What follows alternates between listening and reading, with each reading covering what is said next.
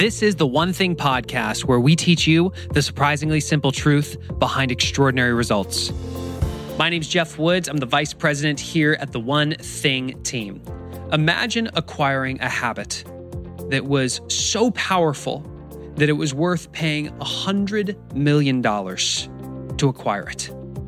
What habit could be so powerful that it would be worth investing that much? Over the next two episodes, you are going to hear a two part interview with someone who quite literally paid that tuition. Over a $100 million he lost, and what he learned from it, and the habits that he built that not only allowed him to make that money back, but make it back in spades and now turn around and be in a position to travel around the world teaching anywhere from 30 to 40,000 people how they can acquire this one habit that would make everything else in their business life easier or unnecessary.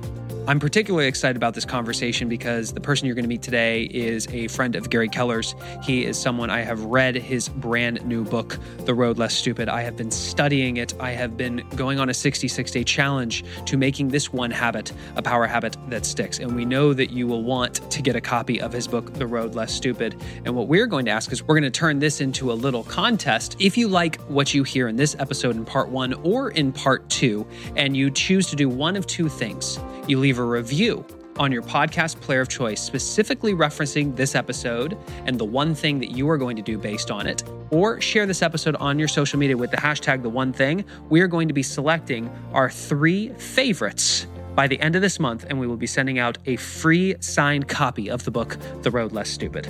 With that, let's get into this episode with author Keith Cunningham.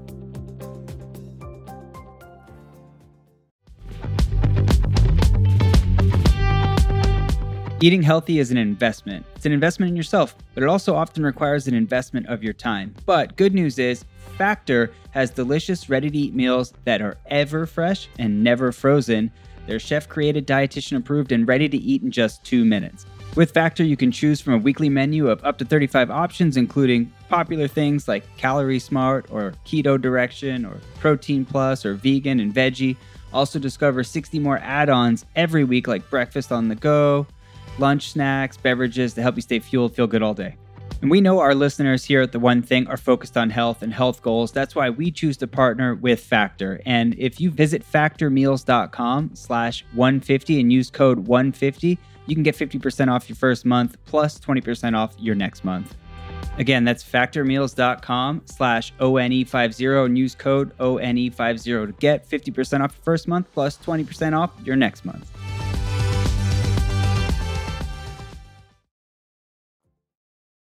Welcome to this episode of the One Thing podcast. I am very excited to record the conversation that we're having here today with this gentleman who uh, there are a few people that when I hear speak, there are just so many writer downers and so much wisdom that I really focus. I'm very purposeful about paying attention and you are one of those people. Um, you're someone who has enjoyed an extraordinary amount of success in the business and financial world. You have also enjoyed, or if enjoyed is even the right word, extraordinary levels of setback, more than most of us could ever possibly imagine, and built your way back out of it. And at the heart of it is, I love what you said when you said, um, making money is one thing, but keeping it is an entirely different thing. Um, and he came out with his book, The Road Less Stupid, which I have been studying intensely for the last four months or so because I believe the, the quality of the questions we ask ourselves is a major determiner of what our future looks like. So, with that, welcome, Keith Cunningham. Thank you. Thank you. I'm glad to be here. Yeah. Thank you. So, for the people who do not know who you are, give us a, a high level overview of what your journey has looked like up until this point. So, uh, thank you, first of all, for having me. And I've been a fan and admirer of Gary Keller for a number of years and consider him a very close and dear friend. And so, anytime I have an opportunity to support anything that he touches, it's always an honor and a privilege. So, thank you. Yes. I am, uh, at, at my core, a business man. I have been involved in business, uh, started my first business like a lot of people did at a kind of a young age. I was 11 or 12 years old and started an egg business in Houston, Texas, delivering eggs to my neighbors. And, you know, like a lot of kids had paper routes and, and babysitting and mowing grass. And, uh, you know, what I found out is, is that I, I really enjoy business and I, I probably enjoy it more when I'm successful than when I'm not. Although, having said that, some of my biggest lessons, in fact, I would say all of my biggest lessons have happened as a result of uh, mistakes and something stupid that I did, uh, as opposed to something smart or something where I got lucky. I love what Bill Gates said. Bill Gates said, uh, the problem with success is that it lulls smart people into believing they know what they're doing. And I think there's a lot of truth to that. I, I have enjoyed some probably undeserved success uh, and suffered uh, some catastrophic losses and have rebuilt. And really, the book, The Road Less Stupid, is based on a number of the lessons and a number of the principles that unfortunately I had to learn the hard way. Mm-hmm. I started out in cable television with a couple of mentors uh, here in Austin, Texas. We sold that company and started another company, and I'm more from cable television and raising money and doing deals in that industry into real estate, which was a really good idea until it wasn't, uh, which is what's true with most ideas. They're good ideas until they're not. Um, and so, as a result of those bad ideas, that it, it, one of my favorite sayings is all my problems started out as a good idea. And if you know, if, if you look at your problems, chances are whatever problems you're dealing with right now started out as a good idea. I don't know anybody that gets up in the morning and says, "Oh, good, today's the day that I'm going to shoot my foot off. Today's the day that I'm going to permanently uh, destroy some part of my life." And so yeah, we all we all have these good ideas, and one of my good ideas was investing in real estate in the '80s, which uh, ultimately turned into a disaster because of some arrogance and some greed and some ego and hubris, and some of the economy shifted, and I wasn't ready, uh, and so I spent a a pretty long period of time uh, rebuilding my not only myself but also uh, my business and became a turnaround guy uh, for businesses that were in trouble and and I've so I've started and built and financed and and bought sold businesses almost continuously for the last 46 or 47 years ever since I got out of school. So I, today, I own a small collection of businesses that are mostly local, and I spend the majority of my time teaching. I made a distinction a few years ago that there's a significant difference between success and fulfillment. And success to me is getting what you want, and fulfillment is giving what you got. And so I have been fortunate in that I have the success that I wanted. And this last 10 or 15 years of my life has been more about fulfillment and how can I teach other people some of the lessons that I had to learn the hard way mm-hmm. uh, so that they don't have to learn them the same way I did. And so today I'm a teacher, I'm a author, uh, I, I do a, spend a lot of time thinking and um, trying to avoid doing something stupid. That's right. Uh, for those of you who have read The One Thing or listened to The One Thing podcast for a period of time, know that I've mentioned the F.M. Alexander quote that people don't decide their futures, they decide their habits, and their habits decide their futures. And since I've been given the opportunity to actually represent the brand, I'm constantly forming that next habit, which I remember looking at Gary Keller and asking what habits did Gary form that made Gary Gary? And it all came down to purposeful time for thinking, asking great questions. And then I come across The Road Less Stupid, where here you are, someone who has amassed more wealth than most people can ever imagine, have been more, more in the hole than most people could ever imagine surviving through, and you've built your way all the way back. And at the heart of it, thinking and asking great questions. Thinking time. Where did this come from for you originally?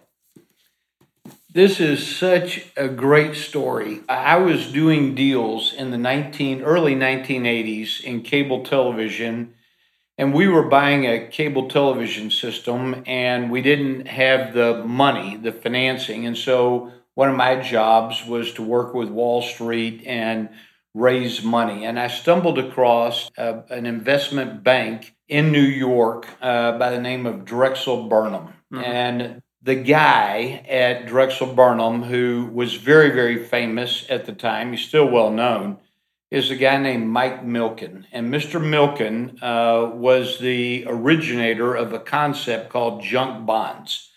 So I, uh, which was a, a financing, uh, was a good idea until it wasn't. Well, it was, yeah, that's right. well, and junk bonds are still around, but it, but that, that one definitely went through the cycle. Uh, eh, but it, that's right. It was a good idea until it wasn't. And so I, I negotiated the deal with our investment banker, who uh, it was it was a lot of money. It was you know hundred and something million dollars of financing that that he was they were going to provide. And I was told uh, a week before the closing that there was uh, one final hurdle that we had to navigate in order to get to the closing table. And the final hurdle was a meeting with Mr. Milken, which I was very excited about because Mr. Milken is very well known and had a great reputation, and he was kind of the godfather of Wall Street. So I asked my investment banker, well, what's going to happen at this meeting that I'm, I'm about to have? And my investment banker said, well, you're going to fly to LA, which is where Mr. Milken is headquartered and we'll pick you up uh, at the airport, drive you to our building. It's a 17 story building, and on the 13th floor, it's filled with conference rooms. Just one conference room after another, and your meeting is going to start at 10 o'clock on Tuesday, and you're going to give us the pitch for about an hour and a half. At the, in the conference room, there's going to be a conference table with seven chairs, five for our people, one for you, and there'll be an empty chair right next to you.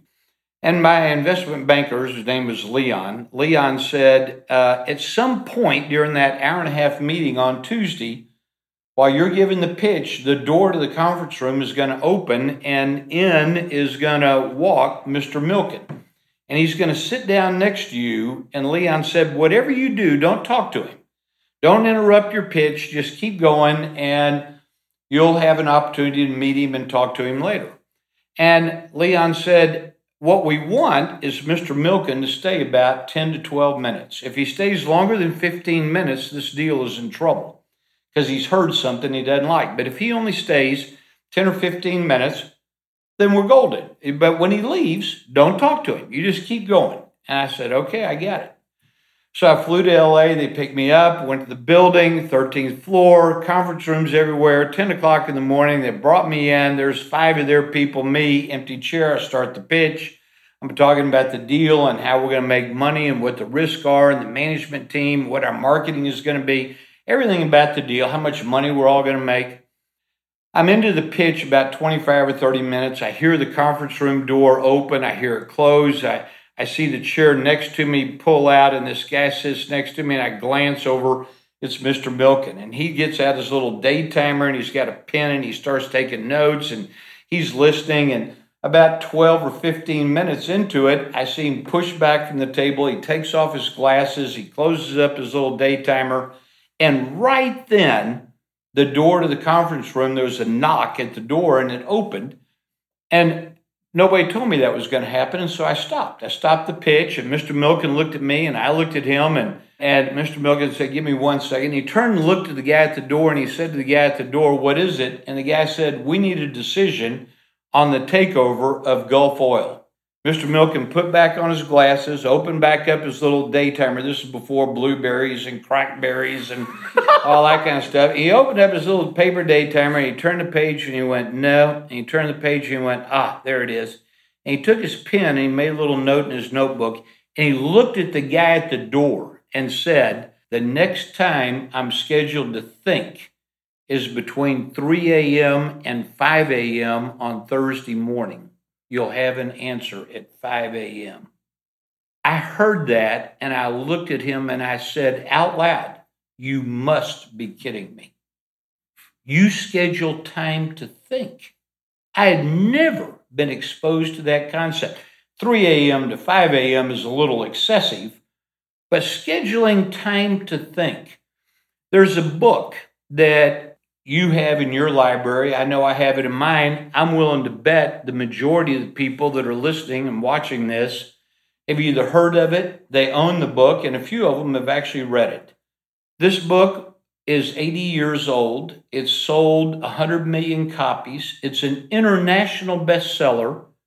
It is considered to be the Bible of business. And the book is entitled Think and Grow Rich. The name of the book is not Use Your Emotions, Your Gut, and Your Glands and Grow Rich. The name of the book is not Dim the Lights, Hold Hands, Visualize something, and a sack full of money is going to fall on your head and you'll be rich. The name of the book is Think. Mm-hmm. And yet, most people, including me, have never set aside time on their calendar to actually sit and do the heavy lifting of thinking. Most of us have imagined, I know I have, have imagined or believed that the key to being productive is getting busy. Mm-hmm. But in reality, the key to being productive is, or the key to being successful, in my experience, is to figure out the priorities, what's most important, uh, plan my day before it starts, manage my calendar so that I'm allocating the time to the appropriate things, hopefully, the things that are most important that will actually move the needle. And all of that is set in motion as a result of thinking. So I heard that for the first time in 1982.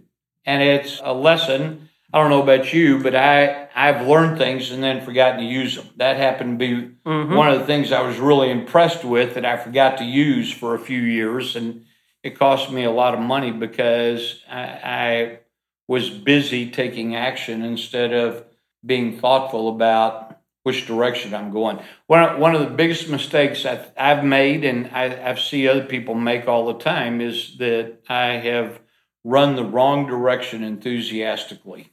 And few things are worse, right, than than heading someplace that you have no business going that direction. And, and one of the ways to sort that out, I think, is with this idea of thinking and thinking time. Mm. You hear of this concept of thinking and thinking time. What did that lead to? Because I know it's really become, it became a habit to the point where it became a ritual. What does that look like for you today? So, as I, it's a great question. As I said, I've learned things that I didn't use right away. This is one of those things where I, when I heard it, I went, oh, that is a key idea. And then I forgot to use it for several years, and as a result, took some risk and and made some financial bets that I shouldn't have made, and it wound up costing me a lot of money, uh, which I'm sure you're going to talk about later at some point. But it was out of that. In fact, I'll just tell this this story about this now. Give, give I lost people, a, give people a size of scale because you know, it, it, it, was a lot. I lost. I, I made uh, a uh, hundred million dollars, and I lost it in a period of about three and a half years. I lost all of it. I was broke. I went from zero when I got out of school way up, and I let some emotions and some hubris and some greed and some arrogance slip in, and I I stopped assessing. I had the tool belt. I just stopped using it. You know, it doesn't do any good to have all the tools and then not use them. Mm-hmm. I started managing my business with my glands instead of my intellect. Bottom line, business is an intellectual sport. Money and finance and business do not respond well uh, to emotions. I mean, you take a look at, you, if you're listening to this, take a look at the, any losses that you've had, financial mistakes, business mistakes, investment mistakes. And more often than not, it's obvious 2020 hindsight. Looking back on it, you go, well, that was obvious. I mean, yeah, why didn't I see that? Well, it's because we, we don't check our assumptions or we don't think about second order consequences. We don't ask the hard questions. We're way too optimistic in our in our business uh, dealing. And I'm not opposed to optimism. I just think irrational exuberance is is crazy. So I, I made a ton. I lost it. I remade it, and I was giving an interview about ten or eight or ten years ago in Ireland, and I was doing a speech to a bunch of business owners in Ireland uh, the next day, and my promoter, the guy who had brought me to Ireland, asked me if I'd be willing to go on a radio program hmm. live the day before the event that I was going to be speaking at and kind of do a little PR promotion kind of thing. And so I agreed to do it. The radio personality was a live interview, and the radio personality, when they brought me into the studio, they were playing a commercial, and so the radio personality and I could talk without being heard by the audience. And the radio personality said to me while the commercial was playing, said, uh, "You know, I've read about you. I know about you. I've read your background. Is there is there anything you want me to be sure and not talk about? Because I've read a, a, a lot of your stuff and what you do." And I said, "Yeah, you know what." Don't ask me how does it feel to lose a hundred million dollars because I'm going to tell you it feels horrible. Uh, it, there's nothing fun about going through the process of losing all your money and particularly that amount of money. I mean, uh, you have to look at it and say, how could somebody be so stupid to lose that much money? And that's well, it's not that hard. Right? it turns out it's kind of easy to do that when you take your eye off the ball. So anyway, I said, don't ask me about how's that feel. So he said, okay, great. So we came back on the air, and the first thing the guy says is, okay, I'm sitting here in the studio with Keith Cunningham, the, the man who lost a $100 million. How does it feel to lose a $100 million? Now, we're live, and I'm wanting to look at this guy and, you know, punch him in the nose or something. And uh, and I, so I had to I had to think about this real quick, and I, I looked at him and I said, let me tell you how I view this. I view life like a university. And at university, just like life, there are courses. And every single course has a tuition. So there's price, a tuition for courses in life, just like a university. I took a course in the University of Life and the tuition was $100 million. Now, first of all, not very many people get to take this course. It's very expensive.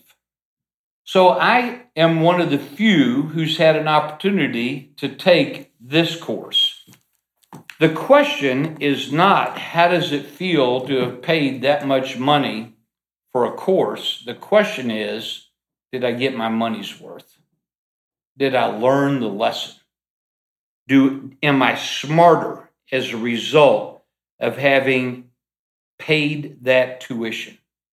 And the answer is I'm a I'm a hundred million dollars smarter mm. as a result of having taken that course. And that's kind of how I view it. I had to turn it around from a loss to, yeah, I did lose a lot of money. But the reality is that's a price I paid in my book, I've got uh, a chapter called Log of Lessons Learned. Mm. And it's one of my favorite chapters because it was written originally in 1989, right at the time where I'm losing a tremendous amount of money.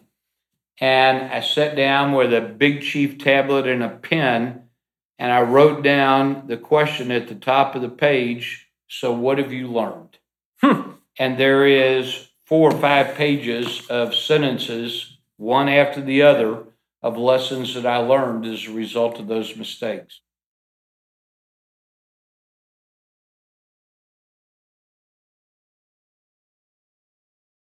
In the book, you talk about five certain disciplines. As you look back on all the mistakes you made, the road, the stupid road you went down, these core five disciplines that if we can just start to adopt those and choose to make some of them habits mitigates the majority of our risks moving forward changes everything what are some of the most powerful ones that people should understand I, look i think I think one of the most powerful, and we've alluded to some of these already, I think one of the most powerful uh, lessons is to check the assumptions that we make. Mm-hmm. Uh, we, we tend to tell a story around the decisions that we make. Uh, we, we justify them somehow in our own mind without really testing those assumptions. We let the story become a substitute for facts.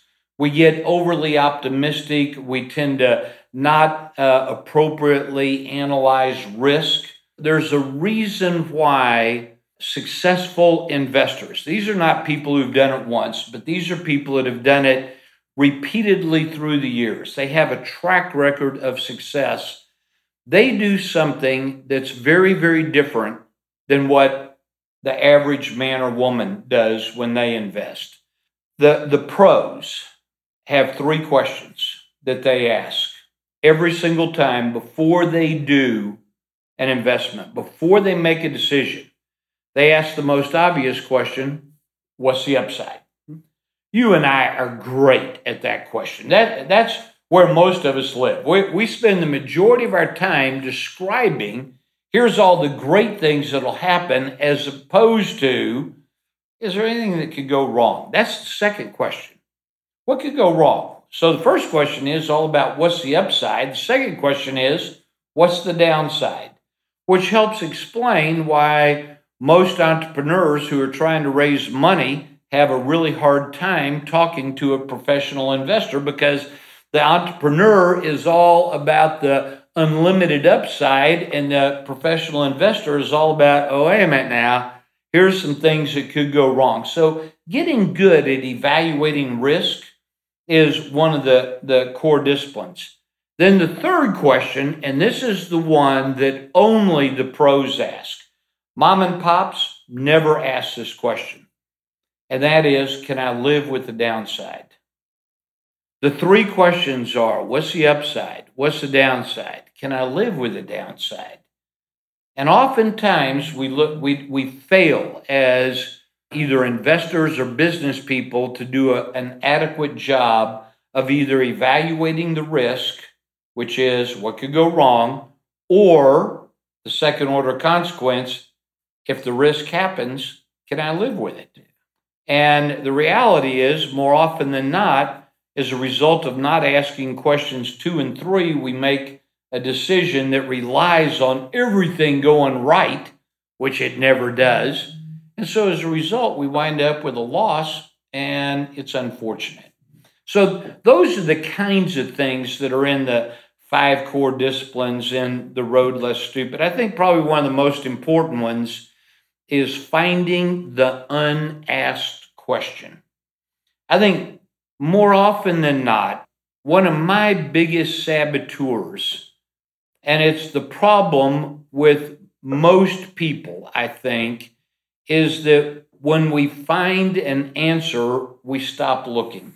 Mm. We, we say, well, what should I do next? Or should I do this or not do this? And we make a decision, we find an answer, and as a result, we haven't sat with the question long enough in order to create additional possible answers. The instant you find an answer, then it cuts off any further thinking about other possible alternatives. And so, another way to say this, I think, on a bumper sticker might be smart people have really good answers, geniuses have really good questions. Mm-hmm. There's a great story about Albert Einstein, who was one smart dude.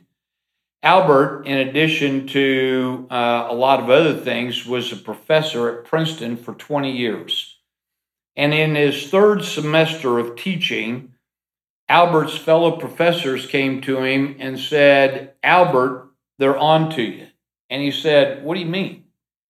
And the fellow professors, his peers, said, Albert, you keep giving the same final exam question three semesters in a row. They figured it out. These kids are smart and they quit studying because they already know what question you're going to ask. You got to mix it up a little bit, dude. You got to have some different questions. Albert said, I'm not going to do it. I'm going to keep asking the same question every single semester for as long as I teach at Princeton. And they said, Why? And he said, Because the answers keep on changing. This is unbelievably important as it relates to business, as it relates to investing, as it relates to our, our lives. A great business answer today could be a horrible answer tomorrow. A, a horrible answer five years ago could be a terrific answer today. And the reason is because the environment keeps on changing. What, what's smart today would have been stupid 10 years ago. What's possible today would have been impossible 15 years ago.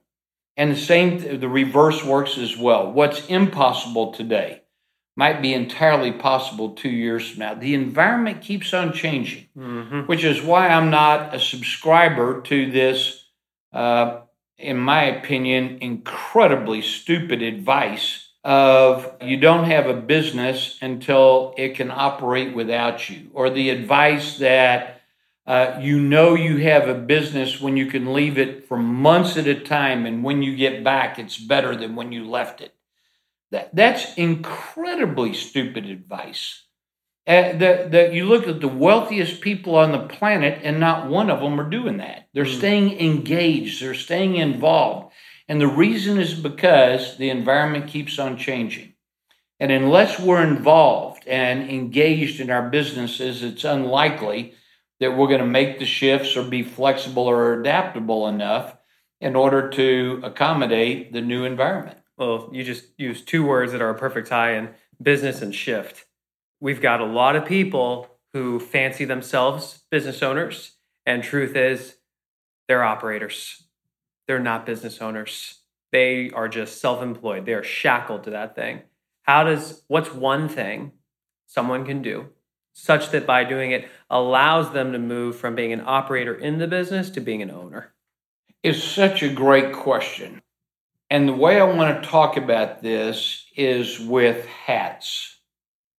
I think there's four ways you can engage mm-hmm. in business. You can be the artist, which is all about the passion and the product and you're in love with your baby you're you're the mother of your baby no mother has ever looked at their baby and gone oh my god this baby is ugly Mothers love their babies, artists love their product.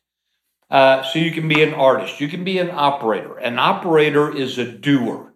It's all about if something's going to get done, I'm going to have to do it. An owner runs it, but doesn't operate it. An owner will set priorities or figure out the obstacles that are in the way that is preventing the business from getting from here to, to there. An owner will make sure that the team is A players and that get the right people doing the right thing at the right time, which is the key to success, by the way. Write this down. The key to success do the right thing, have the right people doing the right thing at the right time. That's all you got to do you do those three things, I promise you, you're going to be fine. Get the right people doing the right thing at the right time.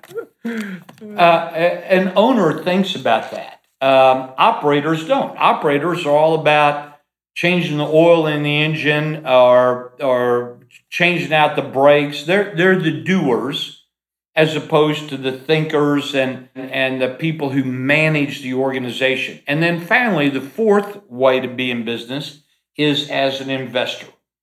So, an investor is more concerned about risk and what could go wrong and protecting. An operator is about uh, coaching. Uh, uh, owner is about coaching. and operator is about doing. Visualize those as hats, not roles, they're hats. There are times in my business where I need to put on the artist hat. I got to do a little bit of artistic creation of some sort and there's times I'll take that hat off the book, a very artistic. I love my baby. I love, mm, I love this. This is the this is my baby. I love your baby too. Either one of us could be blind. this is an artistic endeavor. Yeah. That's a, a hat. There are times I need to put that hat, take that hat off, and put on another hat, which is an operator hat. And the operator hat says, okay, well, I can envision this book, but somebody's got to type it. Somebody's got to get whatever's in my brain onto a piece of paper. And let's get this organized in chapters and polished. All that is operator kind of stuff. And then there's an owner hat. That's a whole different hat. And the owner hat says, okay, well, how do I get this book? How do I get it exposed? Get it into the hands of business owners or people that want to be business owners that so that they can be more successful. And so that's a whole different set of activities. It doesn't mean that I live one place to the exclusion of someplace else. I've got flexibility to maneuver back and forth. What you've asked a very powerful question, uh, Geoff, and that is what's one thing somebody could do? I'm going to give you two. one thing you can do to begin building this owner hat is thinking time, mm. is setting aside time to actually think about the business. One of my favorite questions to ask. Uh, so I'm going to ask you. The question is this If your business could talk, what would it say? Mm-hmm. You write that question down and you sit for 30 minutes with the phone turned off, disconnected from the internet, with your door closed, with no interruptions, and you keep staring at that question and you write down on a piece of paper, don't use your computer, write down on a piece of paper all the things that your business would say. That's an extraordinarily powerful question. I think if we would set aside time to think, that's an owner activity. Optics is an owner activity. Getting data and information pulled together in an organized format and being able to look at it and get optics so that you can actually see what's going on.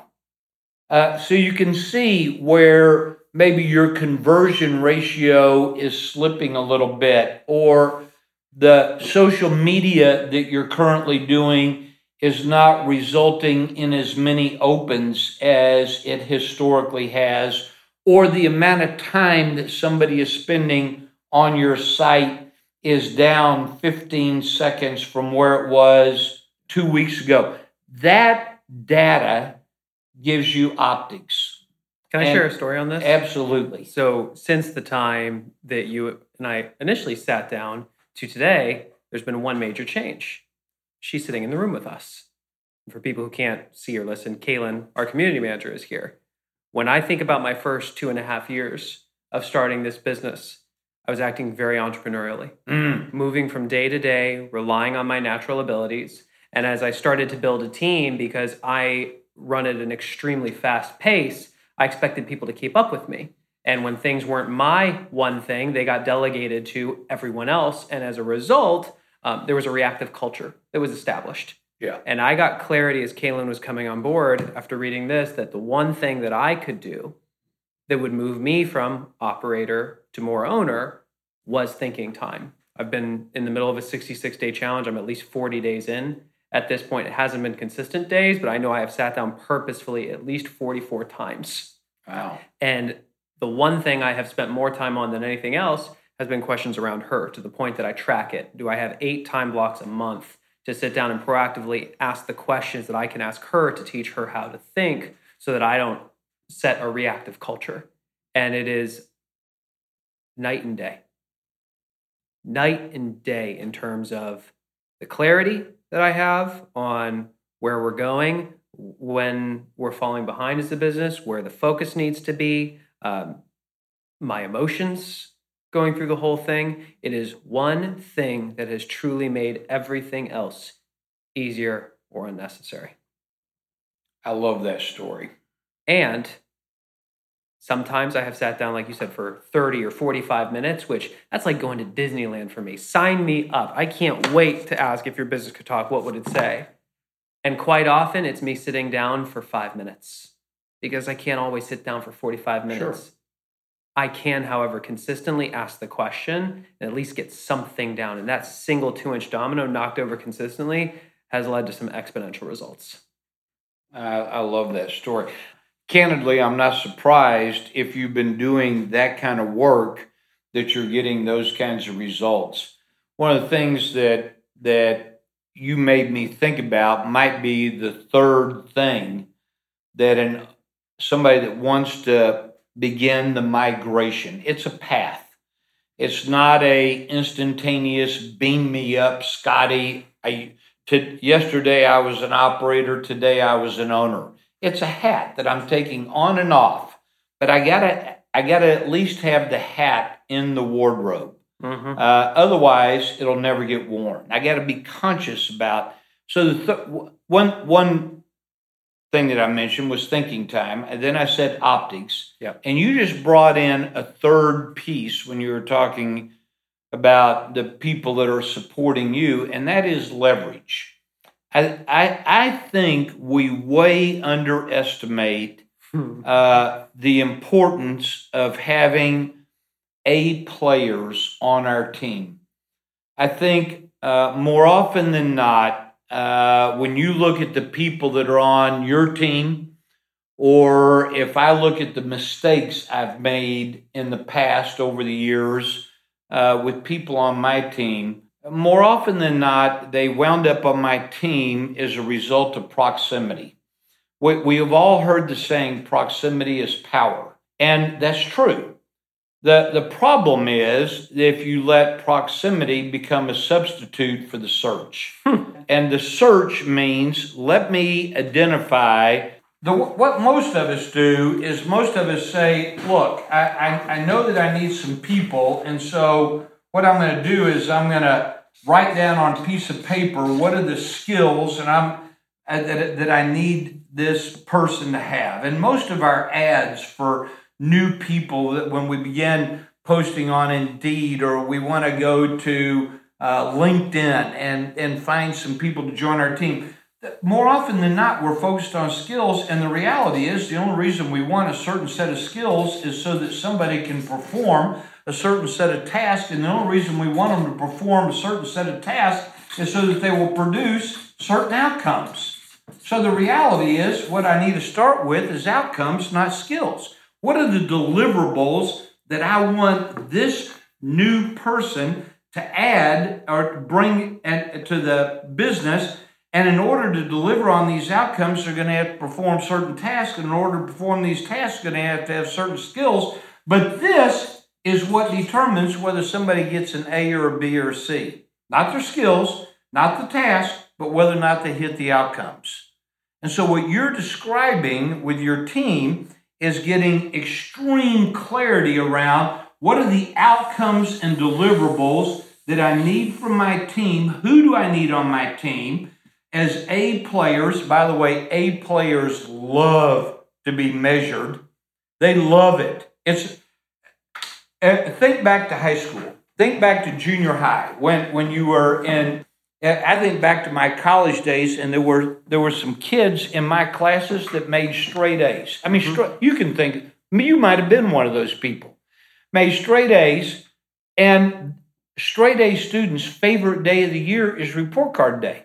They skip they skip to school. They they wake up in the morning and they're happy. Now, report card day for me when I was a kid, that was the worst day of my life because I, I I I knew that I was going to get my report card, I was going to bring it home. My dad was going to say, Ah, oh, son, you have more potential than this. You could do better. And I, I, he's right.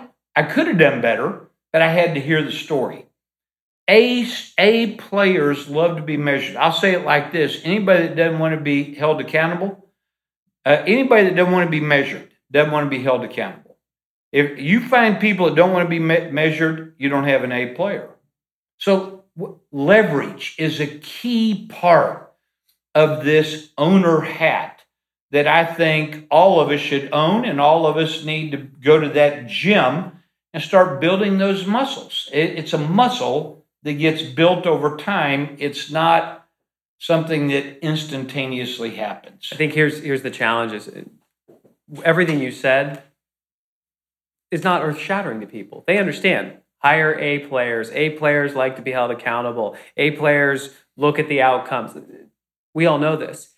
The challenge is that we look at that as the 57th domino. The idea of being the type of person who has do you have clarity on the outcomes for your role? Do you have clarity on the outcomes for the next five people that you need to hire?